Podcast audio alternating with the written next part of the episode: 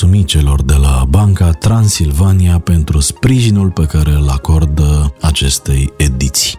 Enjoy! Upgrade 100 live now. Install the best version of you.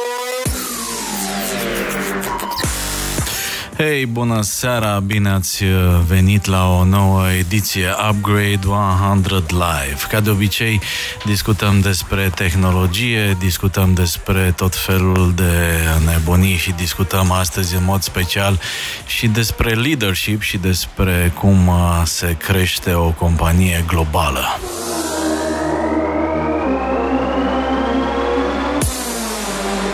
Sper că sunteți gata, că sunteți pregătiți pentru o ediție interesantă, mai ales că văd că se aude și sunetul furtunii, nu doar fundalul nostru sonor. O să fie fan.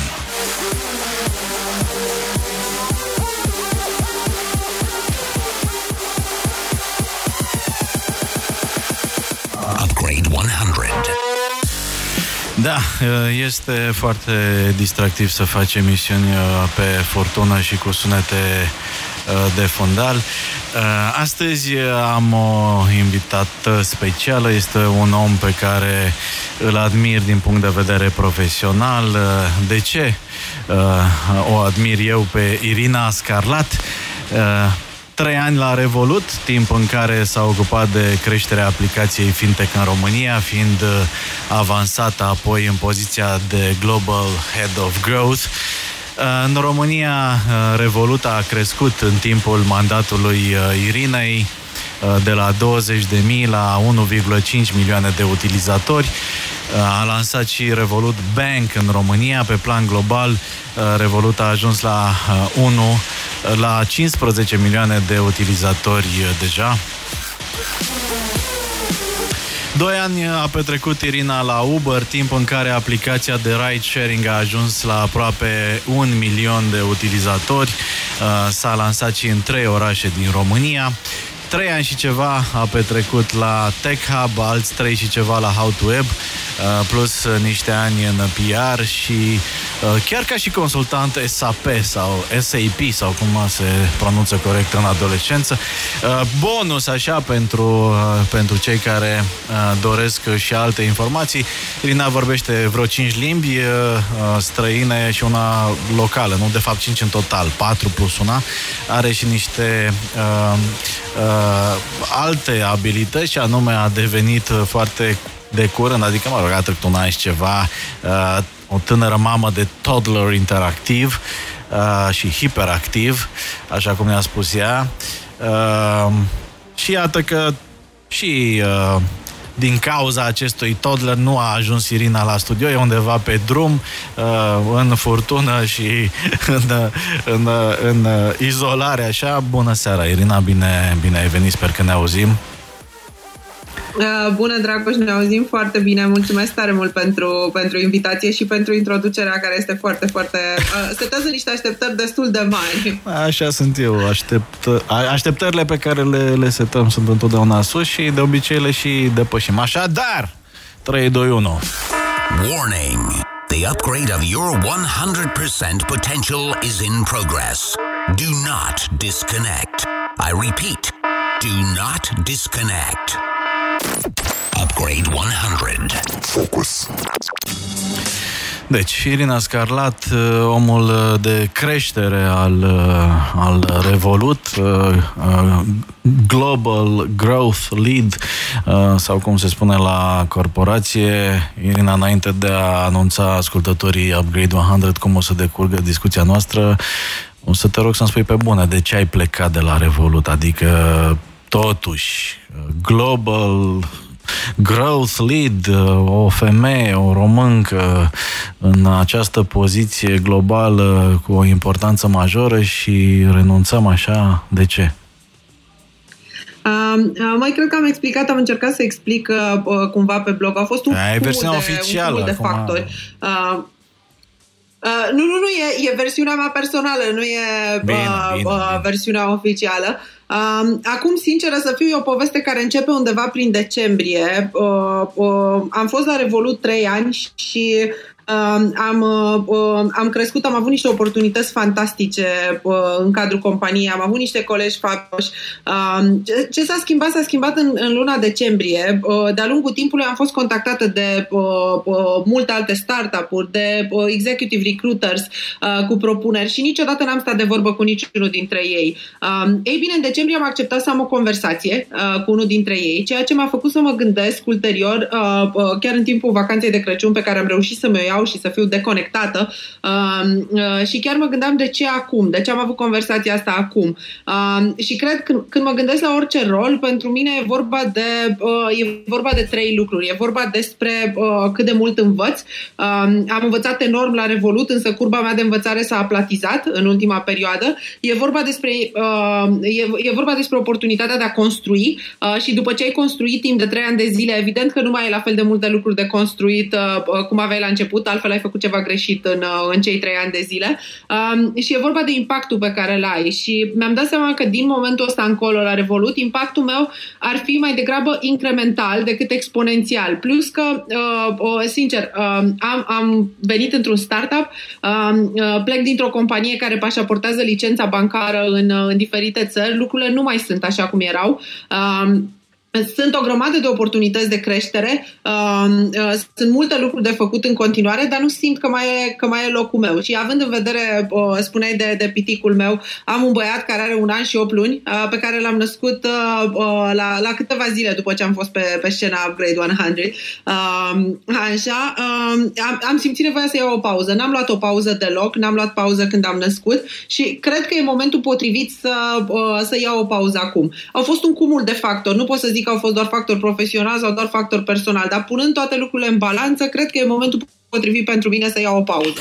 Și Așa sper că... de data asta să nu fiu la fel de eficientă cu Așa, mi-am amintit, uh, deci practic uh, tu erai însărcinată când ai fost uh, pe scena Upgrade 100 la ultima ediție înainte de pandemie, da? Practic e aproape de o vârstă cu ultima ta apariție, cel mic, adică ai aproape născut da, pe scena Upgrade 100, da? Am înțeles. Asta înseamnă da. dedicare. Bun, deci, practic, pleci în altă direcție. Nu poți să ne spui încă unde, da? Uh, nu știu unde. Uh, ah, uh, nu, știu. nu că nu pot să vă spun. Uh, uh, nu știu unde. Uh, am mai multe variante la care, uh, la care mă gândesc. Una dintre ele este inclusiv de a-mi porni propriul meu startup, uh, uh, dar cred că în momentul de față chiar aș vrea să fac o pauză, uh, mhm. care preferabil uh, va dura mai mult de, uh, mai mult de 9 zile. Ah, ok, ok. okay. M- m-am speriat că sari, că sari dintr-un job în altul așa brusc și că îmi, îmi strici practic gândirea uh, Uh, acestui dialog, uh, pentru că eu mă bazam pe faptul că uh, inclusiv liderii puși pe creștere agresivă mai au și nevoie de pauze și acum am stricat tot scenariul. Bine, m-am liniștit, deci practic ai nevoie și tu de, de pauze. Bun.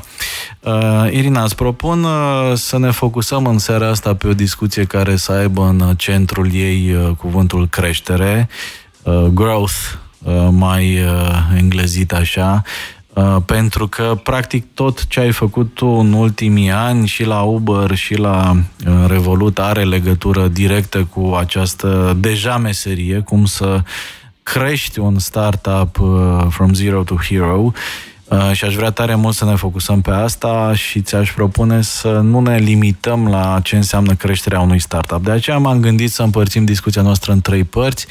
O parte să fie dedicată creșterii unui startup tech, a doua parte m-ar interesa foarte mult uh, viziunea ta vis-a-vis de creșterea unui profesionist în zona asta de uh, tehnologie și mai ales prin uh, prisma faptului că ești femeie și prin prisma faptului că știm că există o problemă în industria asta tech și anume uh, debalansarea de gen și a faptului că, mă rog, sunt uh, prea puține femei în poziții de leadership și las banat să ne focusăm puțin și pe creșterea uh, personală, așa să spun. Deci să o luăm pe rând.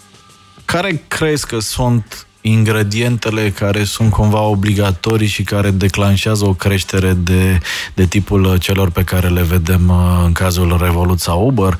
Uh, discutăm mai mereu de cifre care se modifică radical de la o lună la alta. În cazul tău, ai preluat uh, acum 3 ani și ceva cu 20.000 de utilizatori activi în România. Avem acum un milion și jumătate de utilizatori activi Revolut. Uber, nu știu exact care sunt cifrele pe teritoriu, dar oricum la fel, creșteri importante. Avem aceste companii, aceste uh, companii inovative și foarte agresive care vin și mănâncă market share foarte repede. De ce? Uh, cred că ca să încep cu uh, ca să încep cu începutul de ce e nevoie ca să le, le crești mm. uh, la nivel local, regional, european, global, e nevoie de foarte multă muncă. Um, în primul și în primul rând și de un produs foarte, foarte bun. Motivul pentru care atât Uber cât și Revolut au, au avut o creștere explozivă pe piața din România vine în primul și în primul rând de la produs. Um, um, atât Uber cât și Revolut au avut pe piața locală first mover advantage. Au fost prima companie um, uh, care revoluționa industria uh, uh, mobilității, respectiv industria financiar-bancară, prima companie de tech din domeniu care a intrat pe piața locală. Um, ceea ce vine cu avantaje și vine și cu dezavantaje. Avantajele constau în faptul că piața este foarte puțin competitivă, produsul tău fiind foarte bun, ai un diferențiator clar față de, față de companiile care activează pe piață. Um, dezavantajul este că populația nu este încă suficient de educată încât să înțeleagă produsul produsul sau serviciul tău. Așa că în munca asta de pionierat, uh, pe lângă avantajele pe care le ai atunci când crești uh, prin faptul că ești, uh, ești singura alternativă din zona de tech la produse sau servicii tradiționale, um, ai și dezavantajul faptului că pe care îl poți transforma, bineînțeles, într-un avantaj pentru tine, um, faptului că trebuie să educi piața, că trebuie să le explici oamenilor, să faci oamenii să înțeleagă de ce produsul tău e mai bun și cum pot folosi produsul tău și să faci oamenii să aibă încredere în produs. Și uh, țin minte că atunci când eram la Uber, uh, mi se părea o provocare foarte mare să face uh, uh, uh, românii să aibă încredere să-și pună cardul bancar într-o aplicație.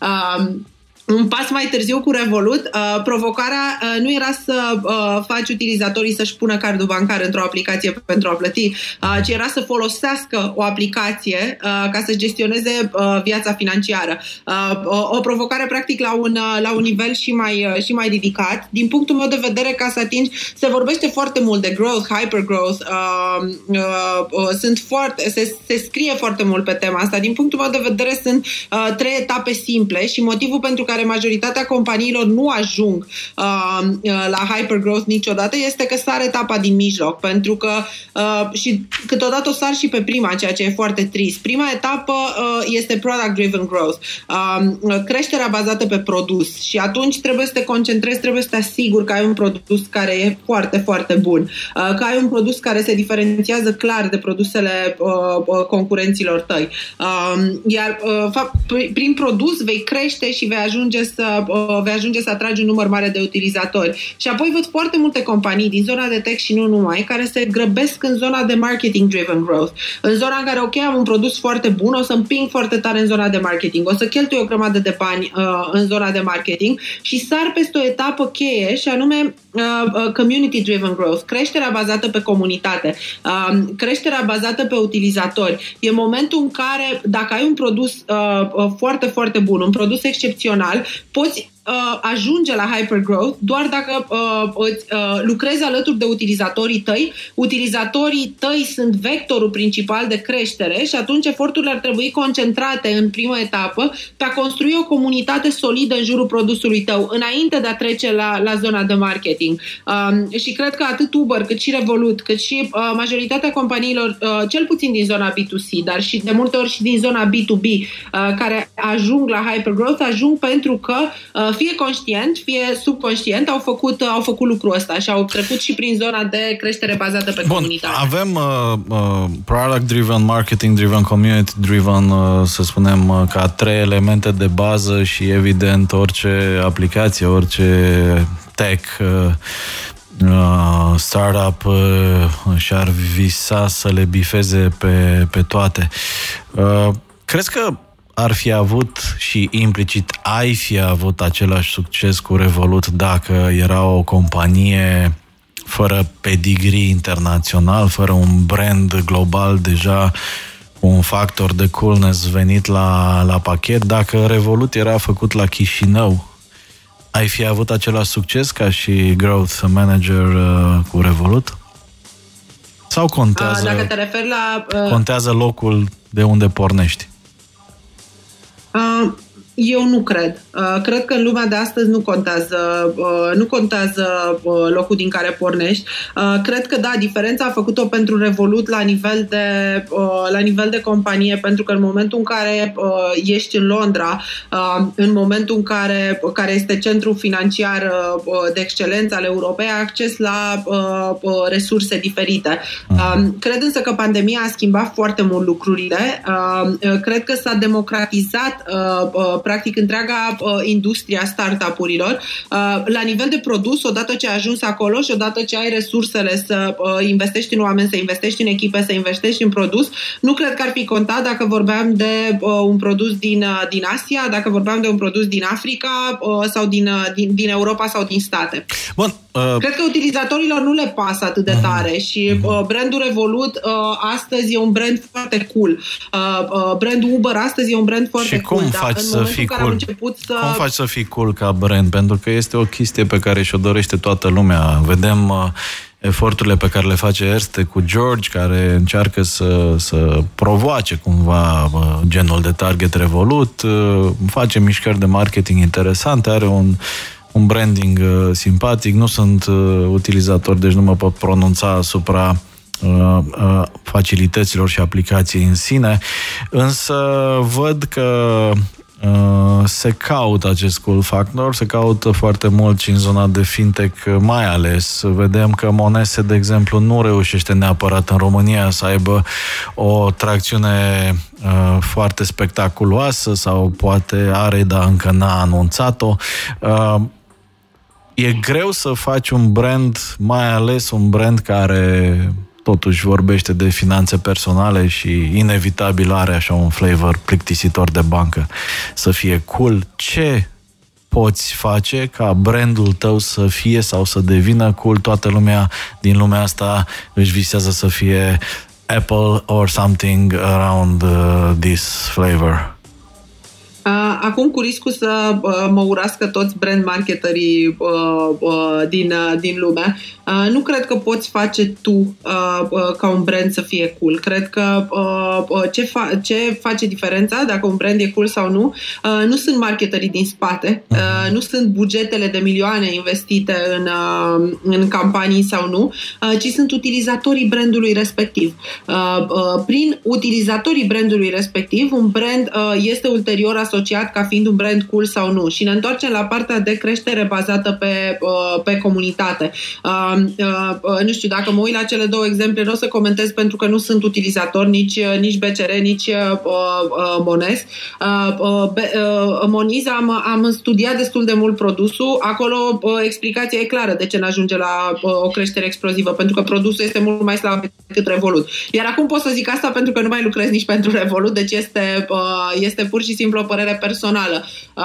Cred că uh, percepția asupra brandului, un brand în sine nu poate să fie cool sau not cool. Uh, ce e, uh, ce e cool e percepția legată de brandul respectiv și atunci dacă oameni pe care eu personal îi consider cool, oameni pe care eu îi consider key opinion leaders sau trendsetters folosesc brandul respectiv, inevitabil voi asocia brandul respectiv ca, ca fiind ceva cool. Și aici nu mă, nu mă nu mă refer la asociere artificiale și nu mă refer la influencer marketing uh, uh făcut, uh, uh, făcut uh, uh, greșit în care uh, plătim pe toată lumea să spună că folosesc serviciu, dar de fapt nimeni nu-l folosește. Uh, uh, cred că e foarte greu să construiești artificial uh, coolness-ul unui brand. Bun, aici e o perspectivă interesantă și cred că e important pentru publicul, uh, publicul Upgrade 100 și anume sunt destule companii, uh, destui uh, fondatori sau intraprenori, pentru că din ce în ce mai multe uh, produse pe care le vedem pe piață sunt lansate de mari companii, dar într-un spirit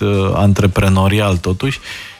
Cred că, sau impresia mea este, și tu o să mă corectezi dacă greșesc, că e cumva suficient sau că este o chestie de genul chicken and egg story?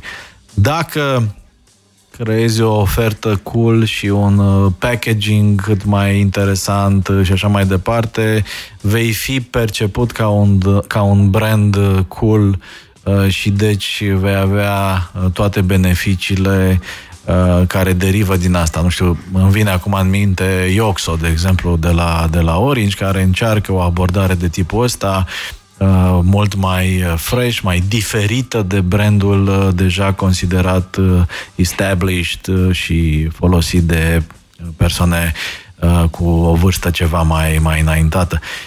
Îmi spui că nu contează partea asta cât contează produsul și cine îl folosește?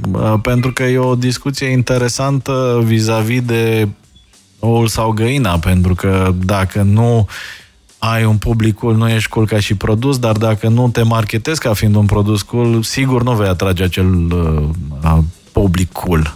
Cu ce trebuie început? Uh, mai, cu produsul. Uh, eu cred că trebuie început cu produsul și uh, acum definiția asta de cool e foarte largă, depinde foarte tare. Uh, eu nu cred că uh, a fi un brand cool sau a fi un, uh, un produs cool ține de vârsta utilizatorilor tăi. Uh, trebuie să fii cool pentru o anumită categorie de oameni care sunt publicul tău țintă. Eu ca market, eu ca marketer sunt o persoană foarte funcțională.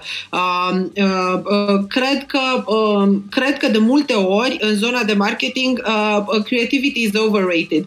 Uh, împingem foarte tare în zona, de, în zona de creativitate. Pentru mine, creativitatea e un mod diferit de a rezolva o problemă existentă. Um, eu am o abordare foarte funcțională uh, atunci când fac marketing. Care este problema? Oamenii o să perceapă mereu un produs ca fiind cool dacă le rezolvă problema pe care o au într-un mod diferit, dacă le rezolvă mm. problema pe care o au mai bine. Uh, uh, nu o să cred că Revolut e un produs cool dacă Revolut investește 50 de milioane de euro într-o campanie companie, cumpăr outdoor peste tot și uh, apoi intru și îmi dau seama că produsul uh, e slab, intru și îmi dau seama că am Bun, tot de hiccups Nike, Nike este un produs cool așa conform uh, credinței populare, care nu deservește vreo nevoie unică, pentru că te poți încălța și de la, uh, nu știu, Adidas și Drăgășan, sau cum se cheamă pe vremuri, sau așa. Am vrut să zic Converse, dar și ăla e cool.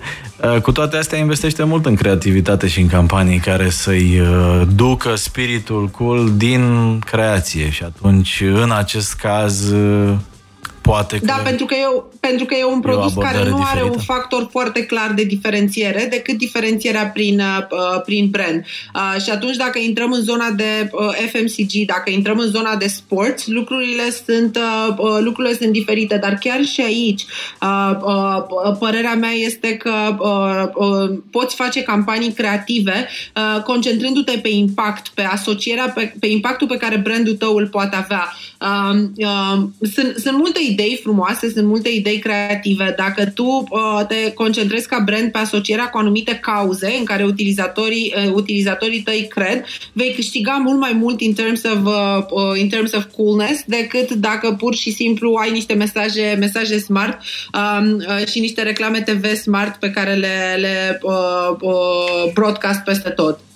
Bun, deci Practic, ne spui că rolul tău uh, la Revolut și succesul aplicației uh, vine mai ales din faptul că produsul este foarte bun. Asta e da. concluzia acestui Produsul mic segment. și faptul că am și faptul că am pus înainte de toate uh, uh, utilizatorii și crearea unei comunități în jurul produsului. Asta a creat practic uh, efectele, efectele de rețea, uh-huh. uh, network effect și ne-a ajutat să creștem foarte repede. Ok, Revolut a anunțat recent că a devenit bancă în toată regula. Ce industrie mai revoluționează Revolut dacă Revolut uh, a devenit bancă? Uh, păi industria financiar-bancară. Am înțeles. Dar nu era o alternativă? Era o alternativă, dar cred că motivul care a stat în spatele, în spatele licenței bancare stă din nevoia de a putea, putea oferi, putea diversifica portofoliul de, de produse și servicii, și servicii oferite sunt și anumite... Dar eu cred în continuare, chiar dacă nu mai mm. sunt cu Revolut, cred în continuare că uh, uh, Revolut are un potențial uriaș și uh, uh, chiar cred că a revoluționat, dacă ne mm. uităm doar la piața locală uh, uh, uh, și se vede clar modul în care uh, uh, uh, băncile au început, au accelerat procesele de digitalizare după venirea, venirea Revolut pe piața locală. Uh, cred că a adus niște schimbări majore și cred că va continua să facă asta pe măsură ce își va diversifica uh, portofoliul de servicii oferite. Un subiect delicat pe care voiam să-l abordez cu tine, Irina, este celebrul Move Fast and Break Things pe care l-am tot auzit uh, de la Facebook încoace, dar care e un fel de moto așa neasumat al multor companii tech. Pe scurt, uh, se forțează limitele, uneori chiar și limite legale pentru a duce produsul într-un pole position. Ca să dăm un exemplu tradițional, Uber uh, înțelege că în anumite țări e la limită din punct de vedere al modului de operare. Sunt convins că este perfect uh, cunoscut și asimilat acest lucru inclusiv în interiorul organizației, chiar dacă organizația nu va admite asta public. Uh, e acest gap între nevoia consumatorului, modul foarte rapid în care tehnologia evoluează și incapacitatea statelor și legislațiilor locale de a se adapta tot timpul acestui lucru. Cât de important este acest uh, very high risk taking în uh, a dezvolta un produs tech care intră inevitabil uneori în conflict cu anumite reglementări, cu decizii de uh, Consiliu Local, uh, de, uh, cu, cu, nu știu, uneori uh, cade victima populismului pentru că se strâng toți taximetriștii și pro- protestează împotriva unui serviciu al minter probabil în regulă și forțează politicienii să intervină. Cum comentăm uh, partea asta? Cum ai perceput-o tu în anii ăștia în care în ambele situații sunt convins că ai avut de a face cu situații în care a trebuit ca produsul să se adapteze particularităților pieței locale, fie că vorbim de Uber, fie că vorbim de Revolut, care spre deosebire de Uber, are și mai stricte uh, limite dictate de băncile naționale și așa mai departe. Presupun că inclusiv licența bancară a fost luată și din acest motiv. Mai în primul rând, ca să începem de la Move Fast and Break Things, uh, uh, dacă vorbim specific de, de Revolut, când ești în fintech, uh, you move fast without breaking things. Că dacă you break things, you're out of business. Este atât de simplu și cred că pe zona de, pe zona de reglementare, tot ceea ce ține de instituțiile pentru bani electronici sunt foarte, foarte bine, foarte, foarte bine reglementate. Eu cred că zona asta de tot ce a plecat plecat de la Facebook încoace cu Move Fast and Break Things este overrated.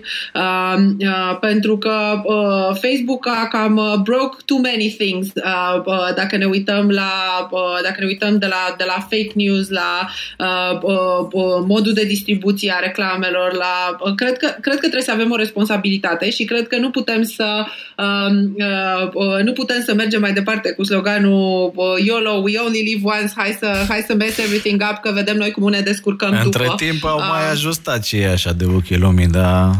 Na.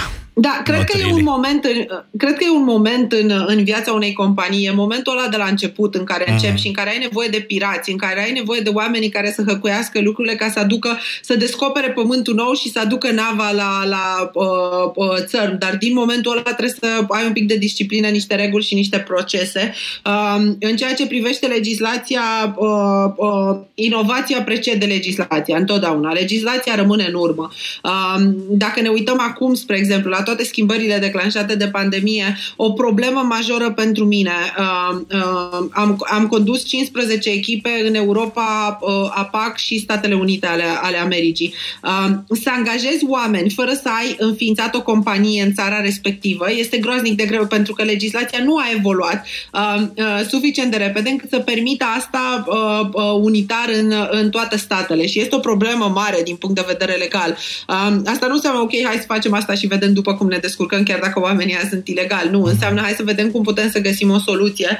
Uh, cred că e foarte important în zona asta să existe uh, o deschidere din partea autorităților, uh, uh, să discute, să înțeleagă modul în care, în care evoluează uh, economia digitală și să o reglementeze corespunzător, în așa fel încât uh, Uh, munca tuturor să fie mai ușoară, pentru că și din zona asta de digital, că vorbim de uh, Uber, că vorbim de Revolut, din industria de tech, vin soluții mai bune, soluții mai rapide, soluții care sunt în avantajul consumatorilor și na, e normal să existe uh, e normal să existe rezistență la schimbare, mai ales din partea industriilor, industriilor tradiționale. Um, vezi exemplu pe care l-ai dat cu industria taximetriei de la, de la Uber. Um, acum, n-am auzit până acum poșta română să facă proteste împotriva împotriva e mail dar cam, cam la nivelul ăla suntem. Cred că e foarte important să existe deschidere uh, și cred că e foarte important să existe comunicare și din păcate nu există, nu peste tot. Uh, în unele țări e mai bine, în unele țări e mai rău, dar uh, uh, peste tot legislația nu este, nu este adaptată uh, vitezei cu care, cu care se inovează. Și cum crezi că ar trebui rezolvată sau trat... cum, cum crezi că ar trebui tratat această problemă de către un stat responsabil? Pentru că vedem din ce în ce mai multe discuții, avem și un minister al uh, digitalizării mai nou, uh, Ciprian Teleman fiind un ascultător fidel și salutăm cu această ocazie, poate îi uh, sugerăm niște lucruri. Cum crezi că ar trebui o Românie pregătită pentru digitalizare și prietenoasă eventual cu investițiile și investitori în tehnologie? Cum ar trebui să trateze această sau acest conflict cumva implicit? Cred că, nu cred că e un conflict, cred că de fapt ambele părți își doresc același lucru. Uh, problema e că sunt în aceeași barcă și vâslesc în direcții diferite de multe ori. Uh, cred că e foarte important dialogul și cred că e, e foarte important uh, uh, din partea instituțiilor statului să realizeze ce poate să facă și ce nu pot să facă. Uh, uh știi, primul pas ca să începi să înveți într-un anumit domeniu e să-ți dai seama că nu știi suficient de multe în domeniul respectiv. Uh, altfel te complaci în situație și ai senzația, uh, cazi în zona aia de paternalism în care ei cele mai bune decizii, uh, deși tu habar n-ai despre, despre ce e vorba și faci mai mult rău decât bine. Cred că dialogul e cheie și cred că ar trebui să se discute uh, cu oameni din industrie care înțeleg exact nevoile și să facem în așa fel încât uh, legislația să fie adaptată societății în care trăim. Irina Și bineînțeles că e un proces care durează, nu o să fie, n-o să fie o schimbare peste noapte. Sunt multe așteptări nerezonabile pe piață în momentul de față. Ok, avem un guvern nou, de mâine vrem să fie totul diferit, nu o să se întâmple nimic peste noapte. Asta sunt lucruri care durează, dar cred că dacă se merge în direcția potrivită, uh, mai devreme sau mai târziu vom ajunge acolo unde trebuie. Da, sperăm. Încă. Menționai din aur că încă nu ai decis în ce direcție o vei apuca după ce o să te așezi un pic uh, pe viața de familie și pe alte lucruri. Uh, ca și profesionist în industria tech, mă interesează unde vezi tu potențialul cel mai mare din punct de vedere al, uh, al uh, tech disruption? Care crezi că sunt industriile care, după industria financiar-bancară, unde ai fost uh, activ în ultima vreme, după Uh, transport urban, unde deja e evident că pe lângă Uber sunt multe alte inițiative și multe alte companii care aduc disruption de la Splash la Lime, continuând cu Yandex, alte servicii de uh, alte servicii de ride sharing, care cred, crezi că sunt alte, alte industrii care ar trebui să înceapă să-și facă planurile de exit sau planurile de investiții mai serioase în startup-uri sau uh, în programe de inovație, inovare? Um, Cred că, uh, uh, sincer, răspunsul la întrebarea asta este că uh, uh, industriile uh, care vor fi disrupted cel mai tare sunt cele la care probabil nu ne gândim nici eu, nici tu acum, uh, pentru că vor apărea la un moment dat niște idei sau niște, uh, niște technology advances care o să ne uimească pe toți. Uh, dacă mă uit în momentul de față, cred că sunt, uh, uh, sunt o serie de industrii pe care eu le văd cu uh, uh, potențial foarte mare. Uh, avem odată zona de, zona de educație. Uh, cred că în zona zona de EdTech se pot face foarte, foarte multe lucruri. Um, apoi avem tot ce ține de zona de healthcare, uh, industria sănătății, care este tradițional și Mă gândesc aici la zona de healthcare și mă gândesc la, uh, la zona de asigurări. Uh, uh, dacă mă uit cel puțin la zona de asigurări de sănătate, asigurări de locuințe, tot ce ține de zona asta de, de uh, insert tech, uh, sunt foarte, foarte în urmă. Dacă vrei, uh, și astăzi, dacă vrei să-ți faci o asigurare de sănătate, uh, uh, trebuie să vorbești la telefon cu cinci agenți, nu poți să vezi transparent termeni, condiții, nu poți să uh, actualizezi sau să nu actualizezi asigurarea. Uh, e un startup pe care îl urmăresc uh, uh, din Franța care face lucrurile astea foarte mișto, se cheamă Ellen uh, uh, și care, uh, care practic aduce o schimbare de paradigmă în, uh, în uh, uh, industrie. Uh, sunt foarte multe lucruri. E zona de clean tech. Avem mulți dintre noi uh, instalat aplicația Airly pe, uh, pe telefon pentru, pentru măsurarea calității aerului. Uh, cred că sunt foarte multe, multe industrii în care, uh, există, uh, în care e potențialul ăsta și cred, pe de altă parte, că, așa cum îți spuneam, uh, cele cu cel mai mare potențial sunt cele care o să ne surprindă și cele la care uh, nu ne gândim astăzi.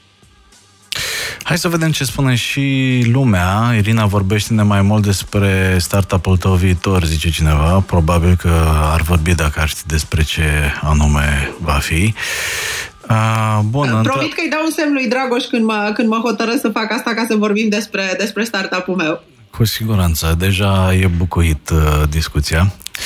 Uh, în premieră, te rog, da? Uh, ce s-a întâmplat cu... Da, da, da ce s-a întâmplat cu Uber Eats și când este momentul să recunoști că sunt alți playeri mai uh, competenți decât tine în piață, ne întreabă cineva. Uh, aș vrea să spun ce s-a întâmplat cu uh, uh, ce s-a întâmplat cu Uber Eats. Nu mai eram de mult în echipă la, la momentul hai să, respectiv. Hai să ne, ne focusăm în schimb pe, pe treaba asta cu Never Give Up. Mi-a plăcut finalul postării tale de pe blogul uh, personal uh, și cumva se leagă de retragerea Uber Eats, de decizia dureroasă uneori de a ceda locul sau de a uh, proceda la o, la o soluție de tipul ăsta. Nu știu, uneori e poate ok să, să admiți că o piață nu este neapărat potrivită pentru produsul tău sau ce le spui celor mai tineri și mai uh, avântați care ne ascultă? Când e momentul să renunți sau să te retragi sau să schimbi uh, strategia, să pivotezi, poate? Cred că e momentul să-ți uh, uh, uh, când e momentul, când încep să spui întrebări, când încep să te îndoiești, uh, uh, eu nu cred, în, mie mi se pare că zona asta de never give up este uh, so much bullshit, uh, iar eu am intoleranță la tot ce ține de, uh, tot ce ține de, de zona asta. Uh, mi se pare că, da, sunt momente în care nu trebuie să renunți și sunt momente în care, în care mergi mai departe și încerci. Uh, pe de altă parte, când realizezi că te bușești cu capul de zid uh, și că lângă tine e o ușă, mai bine te duci și, uh, și deschizi ușa. Uh, cred că în cazul Uber Eats a fost o decizie rațională. Uh, Glovo și Uber Eats s-au lansat pe piață aproximativ în același timp și a fost o problemă de execuție. Uh, uh, din punctul meu de vedere, Glovo a executat mult mai bine decât a executat, a executat Uber Eats. Um, și ca urmare, mai devreme sau mai târziu, cred că au ieșit de pe piață într-un moment în care exista un potențial uriaș de creștere, pentru că abia intrasem în stare de urgență, se puteau face multe lucruri, dar cred că a fost o decizie de, de business, uitându-se și trăgând linie. Ce e ok, ce nu e ok ca, din punct de vedere al piețelor. La nivel de companie trebuie să ieși și deciziile astea cu sânge rece. Nu poți să iei decizii doar, uh, doar emoțional. Uh, mie îmi place să scot emoționalul în general din, uh, din luatul deciziilor, pentru că ne face să luăm decizii foarte proaste. Emoțional aș fi rămas la Revolut. Mhm. Dacă aș fi luat, aș fi luat decizia emoțional și îmi place să mă uit la lucruri rațional. Ok, never give up, never give up. Până când?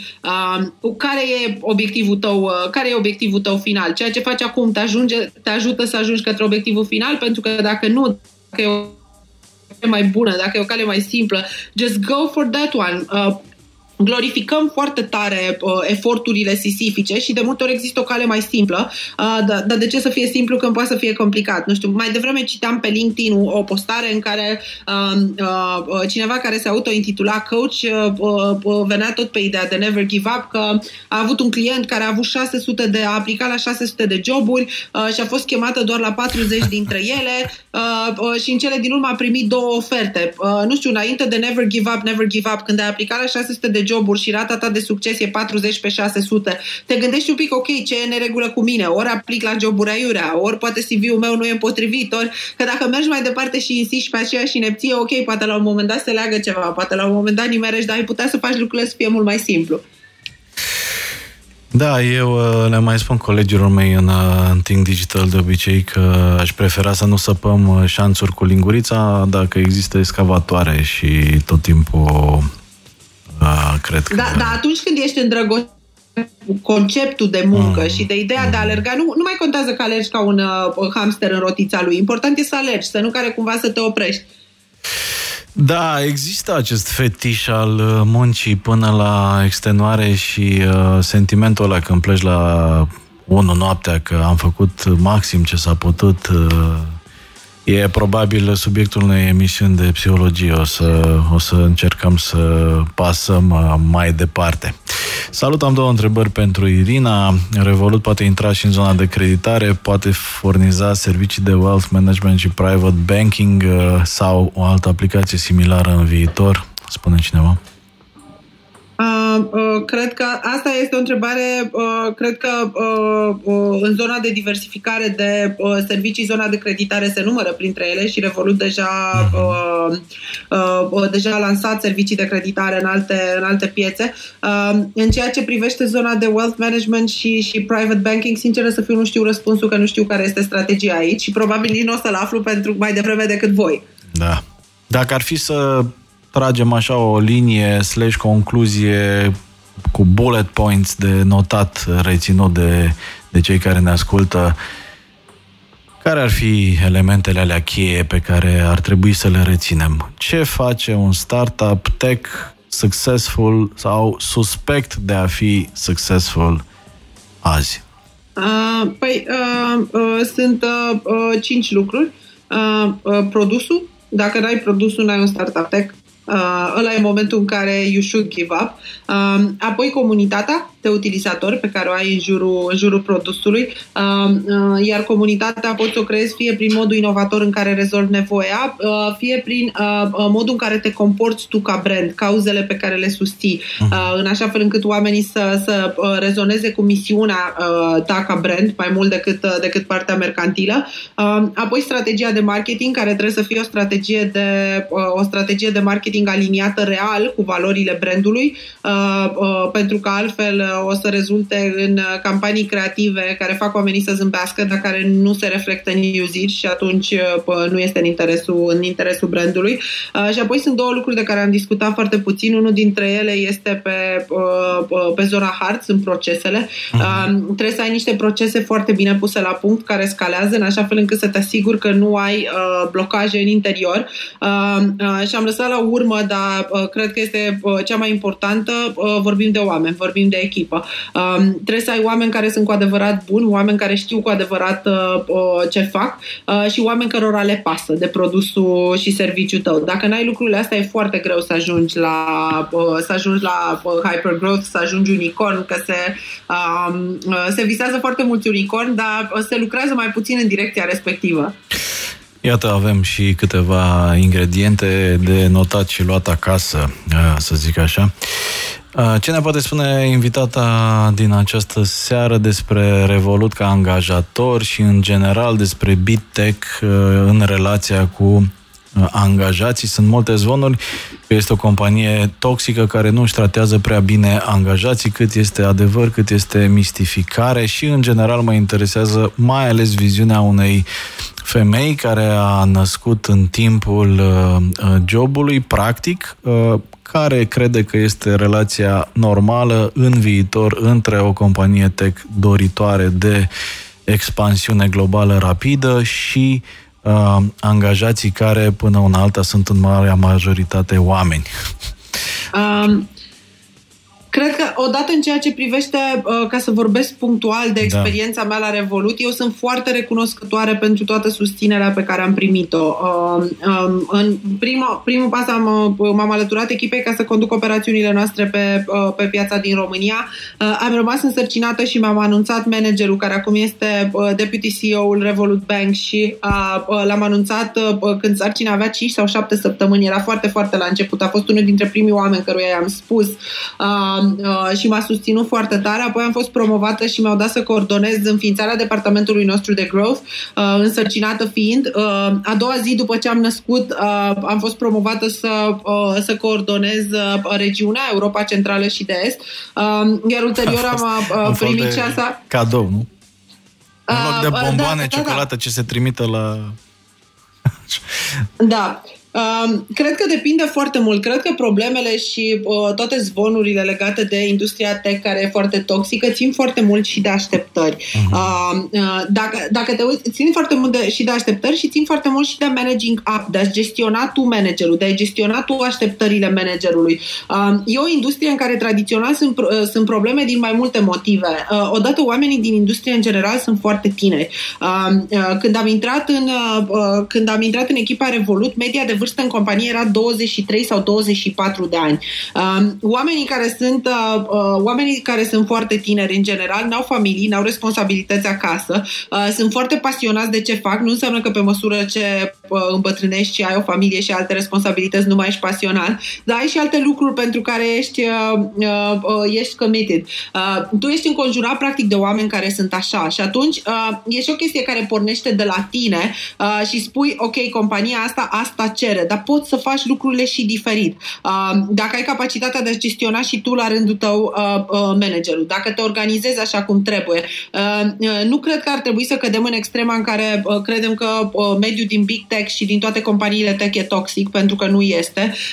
Cred că, în general, companiile evoluează și companiile se maturizează. Cred că este o greșeală, pe de altă parte, să mergi într-o companie care e foarte la început de drum și să te aștepți.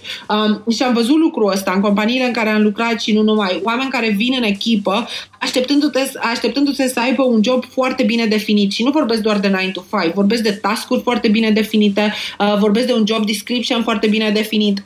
Țin minte când am intrat în echipa Revolut și în contractul meu de muncă la zona de job description nu era scris nimic, erau trei puncte și râdeam cu managerul meu și îl întrebam nu vrei să completăm măcar ceva bogus aici ca să existe, să avem ceva negru pe alb sau lăsăm trei puncte și completăm ulterior. Și am semnat contractul cu un blank, cu o pagină goală la zona de, la zona de responsabilități. Pentru că știam că va trebui să fac what I need to get done, when it needs to get done, ca să, uh, ca să creștem. Uh, cred că problema e de ambele părți. Pe de altă parte, ce mi-ar plăcea să văd mai mult în tech uh, uh, e zona de uh, empatie, zona de kindness, i-aș spune. Uh, uh, cred că e un lucru care lipsește fundamental în, în întreaga industrie, în majoritatea companiilor din industrie uh, și eu cred foarte tare că se poate uh, uh, dezvolta o companie și uh, uh, pe bază de empatie și kindness. Asta nu se referă la experiența mea, care a fost pozitivă și la Uber și la, și la Revolut, se referă în general la, uh, la industrie, unde am văzut foarte multă competiție internă și concurență internă, ceea ce e nociv pentru, pentru companii. E corect că nu e pentru toată lumea să lucreze într-un startup tech cu ambiții foarte, foarte, foarte mari, adică nu te poți aștepta la un program nou 5 de luni până vineri, corect? Uh, cred că asta ține de pasiune, cred că uh, e o mare prostie, aud de foarte multe ori. Uh, să lucrezi într-un startup e cool, uh, să lucrezi într-o corporație nașpa. Nimic mai greșit de atât. Uh-huh. Uh, e foarte mișto să lucrezi acolo unde te potrivești și cred că foarte mulți oameni decizia să intre în tech din motivele, din motivele greșite, uh, uh, după care sunt uh, uh total dezamăgiți de uh, uh, modul în care funcționează industria. Cred că e foarte important să alegi ce ți se potrivește și acum și dacă spui de a lucra în tech, există mai mult multe etape ale dezvoltării unei companii și într-un fel va arăta rolul tău când compania crește de la 0 la 1, într-un fel va arăta uh, când compania crește de la 1 la 70 uh, și într-un fel va arăta dacă te alături unei companii de tech și Microsoft e o companie de tech și Google e o companie de tech, dar având în vedere scara și nivelul la care s-a ajuns, nu mai poți să ai așteptarea de uh, mediu de mediu de standard în, în big tech. Uh-huh. Uh, cred că e foarte important să înțelegi în ce te bagi, dar asta este uh, general valabil, fie că vorbim de tech, fie că vorbim de audit. Mai întreabă în ascultători, uh, până acum uh, am avut Uber versus taxi, Airbnb versus hoteluri, Revolut versus bănci, Google și Facebook versus uh, publisheri. Ce au în comun toți aceștia este că disruptorul n-a prea plătit taxe conform industriei în care activează. Ce altceva mai produce un acest, uh, acest tip de disruption, ne întreabă ascultătorul. Mă rog, e... Uh... Nu sunt de acord că nu s-au plătit taxe, ba din contră, cred că s-au creat oportunități de locuri de muncă și s-au plătit taxe mai mult decât înainte. Uh, asta este retorica generală a industriilor care sunt... Uh, uh retorica generală din zona de uh, industrii care sunt afectate. Uh, dar ăla nu plătește taxe și impozite. Vezi, a fost mai devreme... Uh, uh, a fost acum câteva luni scandalul uh, Bookster versus librării în contextul în care Bookster plătea toate taxele și la fel era aceeași retorică legată de, legată de taxe. Se plătesc taxe și se creează oportunități, uh, oportunități și noi locuri de muncă. Bun, pe de altă parte, în calitate de uh, semi-victima acestui proces, pot să spun că există și argumente valide, pentru că îți dau un exemplu cât se poate de simplu. Dacă ești o agenție locală și ai un client, clientul dacă plătește uh, spre agenție pentru o campanie pe platformele globale, plătește plus TVA. Dacă plătește direct platformele globale, nu plătește TVA. Prin urmare, pentru un mic uh, uh business uh, și așa mai departe, poate fi o diferență da, care face, uh, care face, sau mă rog, o decizie care face, face diferența, dar uh, eu întotdeauna... Contează, iar asta ține de adaptarea legislației. Da, eu întotdeauna am, am, am cumva militat când am mai fost întrebat, că sunt întrebat și eu din când în când de diversi oameni, că nu cred că e corect să pedepsești performanța, nu e corect să pedepsești faptul că un produs este mai performant, mai pe placul consumatorilor. Cred că ar fi corect, în schimb, să se asigure condiții egale uh, pentru industriile care sunt amenințate de global disruption. Adică dacă în industria digital advertising, de exemplu, există această problemă, care este o problemă banală, dar simplă, ar trebui ca toată industria, inclusiv cea locală, să aibă condiții concurențiale egale. Și din acest punct de vedere, cred că niciun player global de acest tip nu are nicio problemă cu asta, uh, din potrivă, pentru că, la urma urmelor, într-adevăr, produsul contează, într-adevăr, uh, ce va decide învingătorul este întotdeauna consumatorul și deciziile pe care acesta le ia. Irina, am vorbit foarte serios uh, până acum, o să continuăm să facem asta pentru că suntem uh, oameni serioși, nu așa, dar totuși m-ar interesa așa și din punct de vedere uman experiențele în lucrul cu uh, uh, zona asta de dezvoltare lucruri inedite, poate, și cu un oarecare uh, substrat, nu știu, întâmplări poate amuzante sau, uh, nu știu, conflicte, conflicte absurde sau uh, chestii care ți-au, uh, ți-au rămas în minte, lucruri pe care le povestești la uh, uh, bere, vin, uh, limonadă sau whatever you drink. Dă-ne ceva din de... casă. Dă-ne ceva din casă.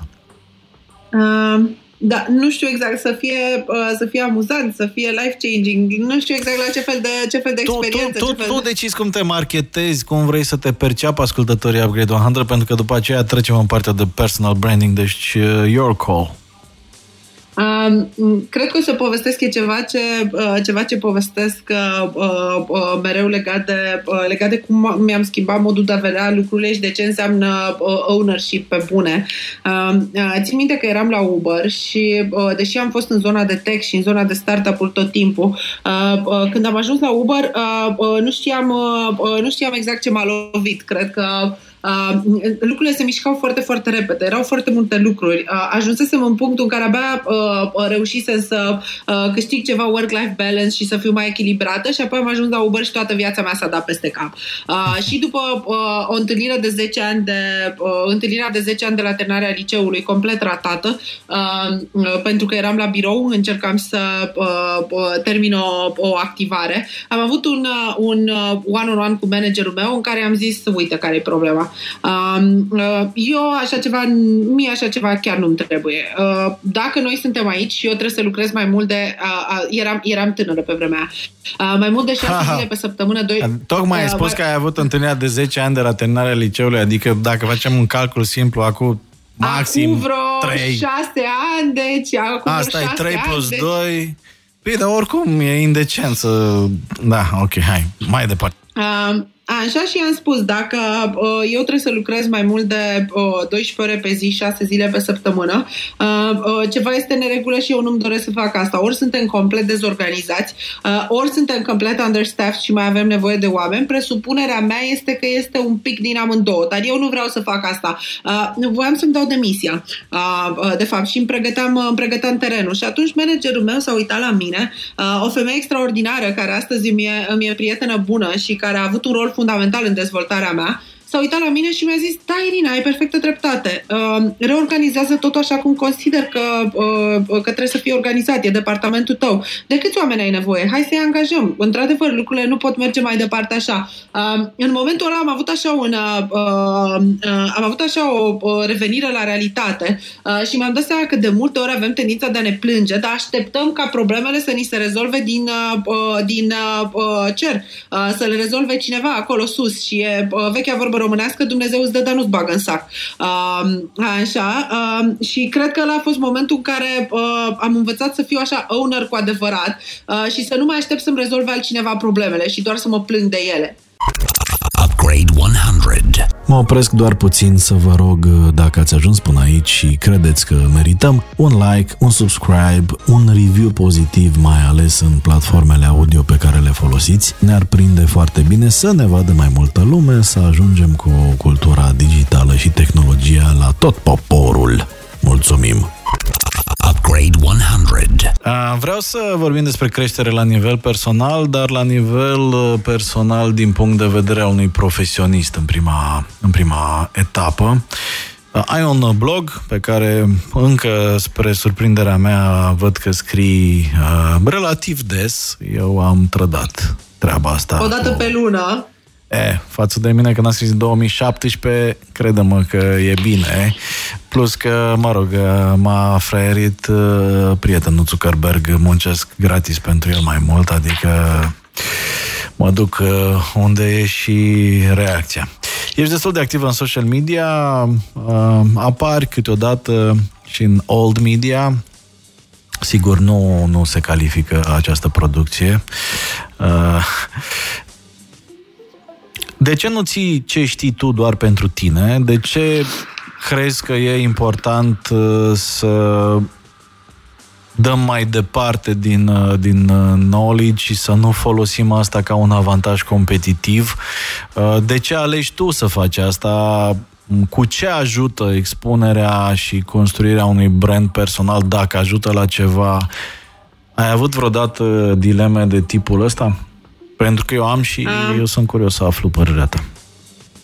Mai, eu cred că uh, uh, ceea ce știi tu uh, nu-ți poate lua absolut nimeni. N-am avut niciodată niciun fel de uh, reticență în a spune, uh, în a împărtăși mai departe ce știu, ba din contră, cred că, cred că asta ne ajută să evoluăm ca uh, industrie în general. Uh, uh, cred că uh, uh dacă împărtășim ceea ce știm și alți oameni învață de la noi, uh, uh, crește nivelul și împreună uh, uh, eu vreau să formez oameni care să devină mai buni decât mine la ceea ce, uh, la ceea ce fac eu uh-huh. uh, uh, și să mă pensionez la un moment dat, dar n-am ajuns încă, uh, n-am ajuns încă acolo. Uh, cred că e foarte important să împărtășești. Acum, uh, eu sunt o persoană foarte transparentă și uh, indiferent, de, indiferent de unde am lucrat, uh, mi-am menținut partea asta de transparență chiar atunci când uh, departamentele de PR, colegii de la PR mă, mă strângeau de gât și îmi spuneau că vorbesc mult prea mult uh, uh, și că lucrurile vor, uh, vor uh, backfire. Uh, uh, cred că e bine să arătăm lucrurile așa cum sunt, cu bune și cu rele. Și cred că uh, prin activitatea mea din, uh, din uh, uh, online am încercat tot timpul să prezint lucrurile exact așa cum sunt. Uh, uh, nu cred că totul este numai roz și numai, uh, numai vacanțe, nu cred că totul este uh, lucruri pe care le știm, cred că este și despre lucrurile pe care nu le știm. Uh, uh, și atunci când am timp îmi place să împărtășesc lucrurile astea. Uh, soțul meu n-ar fi de acord cu mine, el este o persoană foarte uh, privată, țin minte că la un moment dat am avut un, am avut un interviu cu cei de la Live um, și când a văzut uh, uh, uh, pozele cu noi și întreaga poveste care era foarte, foarte personală, m-a întrebat, dar de ce? Mm-hmm. De ce ai și făcut ce ai asta? Ce, ce, ce ai răspuns? De ce? Mm, nu mi se adică n-am nimic uh, n-am niciun lucru pe care aș vrea să-l ascund și să zic, ok, mm. nu, mi-e rușine cu, mi-e rușine cu lucrul ăsta. Cred că, și cred că e foarte important să, uh, ca lumea și în special generațiile care vin după noi să înțeleagă că nu suntem toți artificiali pe social media, uh, să înțeleagă că sunt unele lucruri pe care le știm, dar sunt unele lucruri la care suntem praf și e bine să știe lucrurile, mm. lucrurile astea. Eu tot timpul am fost o persoană foarte deschisă. Uh, uh, bine, asta cred că și pentru că sunt un pic uh, uh, nesimțită, cred că este uh, cuvântul în română, nu mă afectează foarte mult părerile oamenilor. Uh-huh. Acum eu trebuie să te contrazic, dar având în vedere că are o conotație pozitivă, o să o las uh, așa, să tragă ascultătorii o concluzie. Nu e... Nu, e vorba de, e vorba de cartea bun, lui în Mar- sens bun. uh, În sensul, să știi E că vorba uneori... de cartea aia cu The Subtle Art of Not Giving a... Da, fac. Uh, ideea e că în principiu, să știi că, apropo de nesimțire, uh, chiar și aia în sens negativ uneori e utilă în business. Eu am ajuns la această concluzie. Uh, în momentul în care ai foarte multe scrupule, mai ales în domeniul meu main de activitate, în zona media, în staff, să știi că pierzi, pentru că sunt... uh, sunt alte companii sau alți uh, oameni în piață care nu au aceste scrupule și nu au neapărat uh, frâne etice, știi? Eu mi-am, mi-am, mi-am dat seama că foarte des uh, etica te poate împiedica să evoluezi uh, la fel de spectaculos și că uneori faci uh, zero compromisuri și pierzi din punct de vedere strict business. Știi? Adică apropo de, de conceptul ăsta de nesimțire. Da, ok, nesimțirea în sensul că nu ești afectat de, de, de hate sau nu ești afectat de uh, discuțiile neconstructive e sigur o calitate de fapt, dar există și această uh, lipsă totală de uh, mă rog, scrupule, să spun așa. Adică, de exemplu, ți oferă un contract uh, preferențial cu statul sau uh, ai uh, posibilitatea să faci un, uh, un deal cu destul de mulți bani, dar uh, poate și cu o atenție la pachet către un director de marketing de la o mare companie uh, și așa mai departe. E, lucrurile astea eu nu le fac, nu le-am făcut uh, niciodată și constat că uneori nu e neapărat bine. Deci nesimțirea uneori e profitabilă dacă nu ești prins Da, pe ea. aici, aici ca să, uh, ca să completez, uh, uh, uh, tatăl meu uh, îmi spunea de când, uh, uh, de când eram, ne- ne spunea de când eram copii uh, că e mai, bine, e mai bine să ai stomacul mai gol, dar să dormi bine noaptea, uh, uh, decât să ai stomacul plin, dar să ai, uh, să ai coșmaruri. Da. Uh, uh, pentru mine zona uh, uh, uh, sunt, uh, sunt foarte verticală și pentru mine zona asta de, uh, zona asta de etic este o zonă unde, uh, unde nu, nu vreau să uh, uh, nu vreau să calc și Știi n-aș cum e? putea să fac nu, lucrul nu ăsta. dormi bine noaptea dacă ai fost educat în sensul ăsta, că dacă ai fost educat că este cool să furi, este cool să fii șmecher, atunci adormi foarte bine și ești chiar mândru de tine, iar această calitate în cercul tău este considerată o valoare și ești, da. ești chiar Bine, eu sper că prețuit. aici știi? justiția mai devreme, justiția mai devreme sau mai târziu să-și facă treaba și să dorm foarte bine, dar acolo unde, acolo unde ți-e locul, adică spre, spre Jilava. Uh, Da. Așa, în, în zona respectivă. Mai devreme sau mai târziu, eu cred că se, uh, se aranjează uh, Mi-a rămas, lucrurile. mi-a rămas în minte o replică dintr-un film prost, dar replica a fost bună. Era ceva de genul că etica este o invenție a oamenilor bogați pentru a ne ține pe noi cei amărâți, săraci și mulțumiți cu puțin. Știi? Bun, hai să mergem mai uh, departe. Și apropo de, uh, apropo de zona asta de uh, dezvoltare personală și pentru că am ajuns la uh, capitolul tatălui meu, uh-huh. uh, la capitolul tatălui meu care m-a învățat puține... Uh, uh, uh, el nu e un filozof, e un tip uh-huh. foarte glumesc, dar un alt, un alt lucru pe care l-am reținut din nou de când eram mică, uh, uh, tata mi-a explicat în felul următor. Măi, cel mai simplu în viață e să fii mediocru. Uh, Da. uh, încearcă să fii cel mai bun și dacă nu poți să fii cel mai bun, încearcă măcar să fii cel mai prost, pentru că atunci o să ieși în evidență. Întotdeauna dintr-o sală o să-i reții pe aia care sunt cei mai uh, uh, buni, cei mai inteligenți și pe aia care sunt cei mai proști slash uh, uh, răi. Mergi într-o direcție, nu e neapărat să fii cel mai bun, du-te în cealaltă direcție, dar evidențiază-te cumva, ieși în evidență, stand out of the crowd. Uh, și cred că asta a fost o, uh, a fost o lecție uh, foarte bună. Și am avut momente în uh, uh, perioada de liceu în care m-am evidențiat uh, uh, fiind oaia neagră a grupului și nu uh, uh, steluța sclipitoare, uh, dar cred că asta a fost o, uh, cred, a, apropo pe subiectul de, de branding personal, cred că asta a fost o lecție foarte valoroasă. Cât de mult contează hazardul, norocul în, uh, în creșterea profesională? Uh, Cât de mult uh, contează întâmplarea? Ai A, putea acum- foarte bine să fii și la fel de insuccessful, deși știi ce știi și poți să faci ce poți să faci doar pentru că ai ghinion sau n-ai avut o șansă la momentul potrivit sau n-ai fost la un eveniment unde ai cunoscut un om care ți-a schimbat viața sau n-ai deschis uh, un mail sau n-ai dat accept la o invitație pe LinkedIn? Eu cred că zona asta de FOMO e foarte periculoasă. Cred, contează și să ai noroc. Aici bunicul meu avea o vorbă și zicea poți să fii tu cel mai ce. Dacă n-ai și un dram de noroc, degeaba. Nu cred că e chiar degeaba, însă, pentru că pe de altă parte mai e și vorba că fortune favors the brave. Cred că da, e posibil să ratezi o oportunitate, dar asta nu te va duce semnificativ într-un alt loc pentru faptul că n-ai răspuns la un mail sau n-ai răspuns la un telefon sau n-ai răspuns la, la un mesaj mesaj. Uh, uh, cred că contează și să ai noroc și uh, sunt multe lucruri care se aranjează de la sine pentru că ai avut un tram de noroc la momentul potrivit, dar îți faci și singur norocul ăsta cu foarte multă muncă, știind în direcția în care te duci. Și da, ok, poți să ratezi o oportunitate, poți să ratezi un contract, poți să ratezi o colaborare la un moment dat, atâta timp cât tu ești un profesionist bun, știi ceea ce, știi ceea ce știi și aduci valoare în compania ta, în compania pentru care lucrezi, uh, mai devreme sau mai târziu va veni o nouă oportunitate.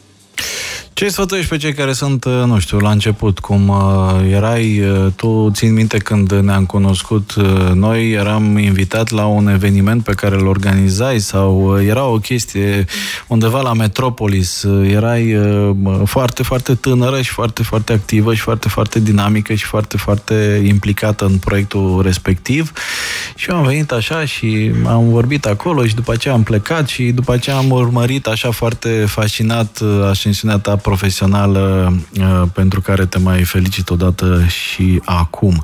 Uh, totuși, întrebarea este cât de important este pentru cei aflați la început să se exprime public, să-și construiască un brand, să se ducă la evenimente, să se întâlnească cu oameni. Ce sfaturi le da? Uh, uh, mai cred că depinde foarte tare de domeniul în care vrei uh, să evoluezi, uh, uh, să se conecteze. Pe mine m-a ajutat foarte mult să fiu conectată cu oameni foarte buni, de la care am avut de uh, uh, lucruri de învățat. Uh, uh, tu ești unul dintre ei și cred că te urmăresc de, de foarte, foarte mulți ani. Uh, și aleagă mentor și de multe ori, uh, uh, de multe ori printr-un simplu reach out, uh, un mesaj pe LinkedIn, un e-mail, uh, s-ar putea să fii surprins de genul de persoane care o să-ți răspundă și o să fie dispuși să uh, uh, aibă un col cu tine sau să-ți recomande resurse uh, uh, și focusul ăsta mai, mai mult decât, uh, uh, decât zona de a fi, de a fi uh, public, de a te exprima public, uh, cred că e uh, focusul real pe a învăța lucruri noi și pasiunea reală pe a învăța lucruri noi uh, decât pe a găsi, găsi următorul gig, a găsi următoarea persoană care îți poate oferi ție ceva. Uh, iar atunci când te întâlnești cu o nouă persoană, întrebarea e, ok, tu ce ai de oferit? Înainte de a te întreba ce îți poate oferi uh, uh persoana respectivă ție, uh, Uh, este ce îi poți oferi tu, uh, uh, de fapt, persoanei respective. Și cred că, cred că despre asta e vorba. Și e vorba despre a fi, la final e vorba despre a ști ce-ți dorești și a fi autentic. Poți să fii lider fără să fii foarte vocal în comunicare și fără să îi inspiri pe ceilalți, inclusiv prin cuvinte, prin uh, motivație, prin, uh, mă rog, tehnici de lider și poți să fii un bun uh, lider, dar să fii, nu știu, închis în tine și poate mai rezervat și să nu ieși public și să nu vorbești și să nu, să nu uh, transmiți uh, misiune, viziune și așa mai departe? Uh, cred că uh, aici sunt două aspecte. Odată a fi extrovert versus a fi introvert. Uh, cred că poți să fii un lider extraordinar și dacă ești uh, uh, introvert. Uh, uh, nu, trebuie să, nu trebuie să ieși în, în evidență în fața întregii lumi. Uh, trebuie să ieși în evidență și să-ți inspire echipa ta prin puterea exemplului. Am văzut de-a lungul carierei și am avut norocul să uh, cunosc uh, oameni în poziții de uh, CTO, uh, uh, Chief Product Officers, oameni, oameni destul de tehnici uh, uh, și oameni profund introverți, care erau lideri extraordinari și își motivau echipele prin, uh, echipele prin, uh, uh, prin puterea exemplului. Uh, nu trebuie să fii neapărat un speaker carismatic sau un speaker bun ca să poți să, uh, să, poți să fii un lider bun. Bun, Irina Scarlat. Așa cred eu. Irina Scarlat la Upgrade 100 Live. Uh, trecem la concluzii și la partea așa mai personală. Upgrade 100. Google wants to know. uh, legat de personal growth, aș vrea să joc eu rolul uh, lui Google care vrea să știe. Uh, așa se cheamă finalul uh, podcastului nostru de regulă.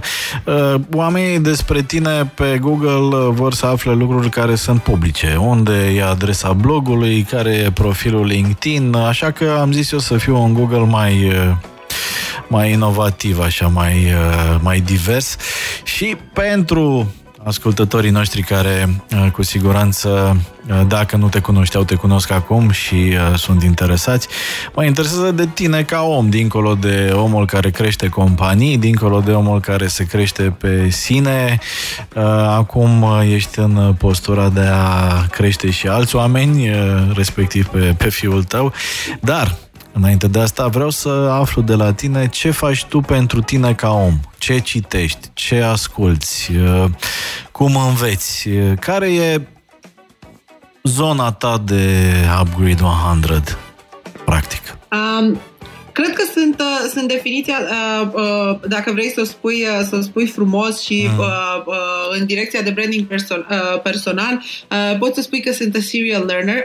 Adevărul e că sunt, sunt a geek și sunt genul de persoană care este tocilară. Okay. Mie tot timpul, mie tot timpul mi-a plăcut să învăț. Din școală mi-a plăcut să mi-a plăcut procesul de învățare în sine. Îmi place foarte mult să citesc. Am avut o perioadă în care a fost atât de intensă profesional încât nu citam decât articole de specialitate pe zona mea online. Uh, uh, din fericire am reușit să, am reușit să revin și citesc cam o carte, o carte pe săptămână, o carte la două săptămâni. Uh, iar aici am... Stai, între... numai puțin, numai puțin. Cum o carte pe săptămână? Uh, uh, da, și începe... Mm. Câte pagini? Uh, câte pagini? Depinde de carte. Uh, uh, Ce citești acum? Obiectivul a fost Uh, uh, acum citesc o, uh, acum recitesc The Mom Test. Uh, ah, okay. uh, în ideea în care cochetez cu ideea de am și cărți pe care le, uh, pe care le, le recitesc. Uh, și în același timp vreau să încep uh, 12 Patients. Este cartea după care este făcut serialul New Amsterdam de pe, de pe Netflix. Okay. uh, pentru că am avut surpriza că de multe ori cărțile sunt uh, uh, uh, sunt mai bune decât, uh, decât serialele. Bun, deci uh, am început să intru Așa, ce altceva? Da, și cum am început să intru in the habit of, of uh, reading frecvent, mi-am făcut un obicei. În primul rând, pentru mine e foarte important să mă deconectez seara, uh-huh. uh, uh, pentru că altfel mă gândesc la toate lucrurile și nu pot să adorm. Așa că am Kindle-ul lângă mine și în fiecare seară 10 minute pe ceas, minim 10 minute pe ceas, uh, uh, citesc, oricât aș fi de obosită. Deci Kindle-ul, nu Kindle-ul, da? Uh, uh, și Kindle-ul și Kindle-ul. Ah, okay. uh, Kindle-ul a apărut în viața mea pentru că trebuia să stau cu lumina stinsă ca să doarmă Kindle-ul.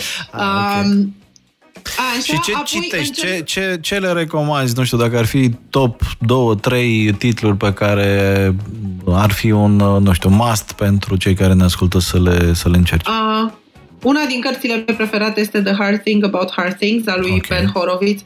Uh, este o carte dură pe care am, uh, pe care am citit-o de câteva ori. Uh, o altă carte care mie îmi place foarte mult în zona asta de high growth este cartea lui Reid Hoffman, mhm. Blitzscaling. Okay. O altă carte mișto în zona de B2B, pe zona de, pe zona de marketing este Crossing the Chasm, care te ajută cum să, cum să mhm. crești un, un produs mass market. Okay. Și foarte, foarte dintr-o zonă zonă complet diferită. Uh, sunt un mare fan de uh, literatură. Uh, uh, recomand uh, o, o altă carte pe care am, două cărți de fapt pe care le-am citit de mai multe ori. Uh, una este Strălucirea și suferințele curtezanelor a lui Balzac și alta este Umberto Eco, numele trandafirului. Uh, pentru mine e foarte important să am și o alternativă la a citi. E foarte obositor dacă vrei să citești în fiecare seară, seară de seară, doar profesional, uh-huh. uh, uh, pentru că simți că nu te deconectezi și atunci pentru mine e foarte important să fac disconectul ăsta și să, da. să citesc literatură. Cred că e evident pentru oricine a ascultat măcar 5 minute din dialogul nostru că ești o, o femeie energică, ești o, o femeie plină de uh, vibe, așa, let's do this. Uh, mă interesează ca personal hack, așa, care e rutina ta zilnică pentru productivitate? Nu știu, ce faci, ce nu faci, ce bei, ce nu bei, uh, faci sport, uh, nu bei cafea, cum ai grijă de tine din punct de vedere mental? A, uh, ar trebui să am mai multă grijă de mine, uh, nu din punct de vedere mental, ci din, uh, din punct de vedere fizic. Uh, uh, sunt uh, ușor supraponderală și acum sunt foarte drăguță. Uh, ar trebui să mănânc mai cu grijă, mănânc uh, uh, prost uh, și foarte dezorganizat. Uh, nu fac sport și ăsta este unul din lucrurile pe care, pe care trebuie să-l, uh, să-l adresez. Beau foarte multă cafea uh, uh, și sunt, din păcate, încă fumătoare. Uh, așa, asta la, la capitolul cum nu am, uh, nu am uh, grijă de mine. Pentru, pentru zona de productivitate și ce e foarte important pentru mine, somnul. Uh, am avut norocul de un model de copil care a dormit de la bun început și am avut foarte puține, a foarte fost puține cu nopți nedormite. supra-opțiuni din fabricație s-a, s-a bifat... Nu, nu, nu, vi- vine, vine by default, nu poți să-l alegi, Ah, uh, uh, înțeles. dar al meu, uh, al meu este, este fan somn. Uh, pentru mine e important să dorm uh, uh, șapte ore pe noapte ca să funcționez în parametri uh, și nu fac uh, uh, multitasking. Uh, nu suntem mașini. Uh, uh, multitasking-ul este cheia sigură ca să uh, o iei razna încet și sigur și să nu fii atent la nimic. Uh, iar switch cost uh, sunt extrem de mari, așa că încerc să uh, calibrez, uh, uh, să împart tot lucru în calupuri, în așa fel încât să mă concentrez pe, pe lucrurile respective și sunt, uh, uh, cred că este undeva uh, foarte aproape de tulburare obsesiv-compulsivă aici, uh, dar inclusiv timpul în calendar îl am împărțit. Timpul pentru copilul meu e timpul pentru copilul meu. Uh, nu încerc să scriu pe Slack când, când stau cu uh, uh, piticul, uh-huh. uh, uh, nu încerc să stau cu el în timp ce am un call, nu încerc să dau mail-uri în timp ce sunt în call și încerc să fiu 100% uh, focus pe ce, pe ce fac A, și nu tratez mail-ul, social media, uh, Slack-ul ca pe real-time communication, ci răspund la ele organizat în calupuri de două, trei ori pe zi maxim. Bun, și ultima întrebare, pentru că m-am gândit să o las la final ca să nu cumva să închizi și să mă lași singur aici. Poți fi și o super mamă și un super profesionist în uh, industria de tehnologie azi. S- Îți cere viața acest trade-off să alegi între a fi o mamă excepțională și un profesionist uh, de succes? Uh, măi, e o întrebare foarte bună. Uh, eu cred foarte tare că you can't have it all. Uh, uh, uh, dar asta nu înseamnă că nu poți să fii un profesionist uh, uh, foarte bun și o mamă foarte bună pentru, uh, pentru copilul tău. Înseamnă doar că trebuie să faci sacrificii și uh, de foarte multe ori vedem uh, uh, imaginea aia toxică cu you can have it all și vezi mama cu uh, trei copii acasă uh, uh, care lucrează și conduce echipe de o mie de oameni și toată presa uh, îi arată viața ei perfectă, uh, ceea ce te poate duce foarte aproape de depresie. Eu recunosc că în momentul în care am născut și a venit piticul în viața mea, uh, m-a luat pe nepregătite cum uh, sunt luate autoritățile când ninge în decembrie, pentru că nu-mi venea să cred cât de tare, uh, cât de tare mi s-a, mi s-a schimbat, uh, uh, schimbat viața. Uh, cred că e foarte important și mai vedem retorica uh, uh, pe care eu iarăși o consider toxică, cu întotdeauna familia e pe primul loc și adevărul e că nu e așa. Uh, dacă vrei să ai și profesie și dacă vrei să ai și familie, e un echilibru foarte fin. Era o metaforă la un moment dat pe internet, e ca și când ai jongla cu foarte multe bile în același timp. Uh, ideea e că unele bile sunt de plastic și unele bile sunt de sticlă, iar obiectivul tău nu e să le ții pe toate în aer, pentru că n-ai să poți, e pur și simplu să nu le spargi pe alea de sticlă, că pe alea nu le mai poți, nu le mai poți repara. Și câteodată bilele alea de sticlă o să fie legate de muncă, iar bilele de plastic pe care le lași să cadă o să fie legate de familie. Uh, dar cred că atât timp cât uh, știi exact ce e important în ambele, în ambele lucruri, le poți face pe amândouă și în același timp vei da rateuri la amândouă. Uh, așa, pentru că un alt lucru cu care nu sunt de acord și care circulă foarte mult pe, pe net și am zis că o să vorbesc despre asta, uh, vorbim despre mamele full-time. Uh, uh, dragilor, nu există mamă full-time. Odată ce ai avut un copil, ești mamă full-time. Fie că lucrezi, fie că nu lucrezi, pentru că uh, e, e copilul tău full-time. Nu e ca și când în momentul în care ai plecat la birou, a, ok, acum are grijă altcineva de el, nu mai sunt mama lui, ce bine, pot să-mi iau, uh, uh, pot să-mi iau toate grijile.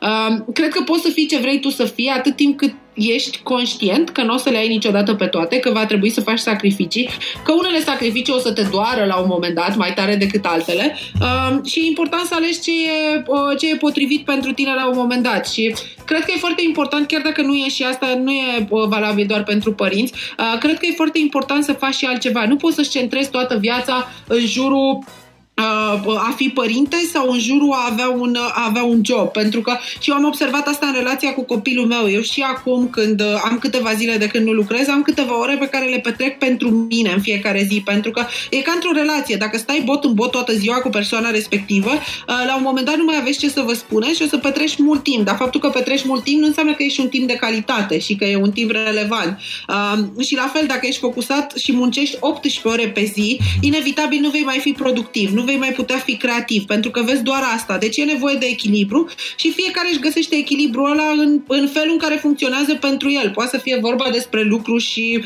uh, uh, familie, poate să fie vorba despre hobby-uri. E foarte important să fim mai conectați la noi și mai puțin la uh, presiunile sociale și ce e cool să uh, facem și ce nu e, uh, nu e cool să facem.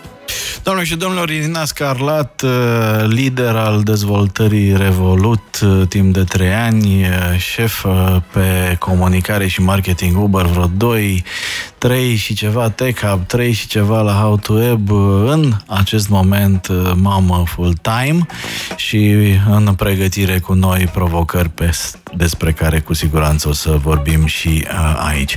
Mulțumesc încă o dată pentru timp, energie și pentru că ai reușit totuși să intri live cu noi în ciuda emoțiilor de mai devreme, Irina. Eu îți mulțumesc și îmi pare rău că n-am putut să fiu lângă voi în studio. Eh, a, ne-am descurcat totuși. Doamnelor, domnilor, Irina Scarlat. Oh, that was nice. Upgrade 100. Live. Now. Install the best version of you. Vă mulțumesc pentru, pentru timp, vă mulțumesc pentru multele mesaje. Îmi pare rău că n-am putut să răspundem chiar la toate. Uh, vă așteptăm și social media, Upgrade 100 pe toate platformele și puteți lăsa comentariul la orice postare. Promitem că uh, vom răspunde tuturor.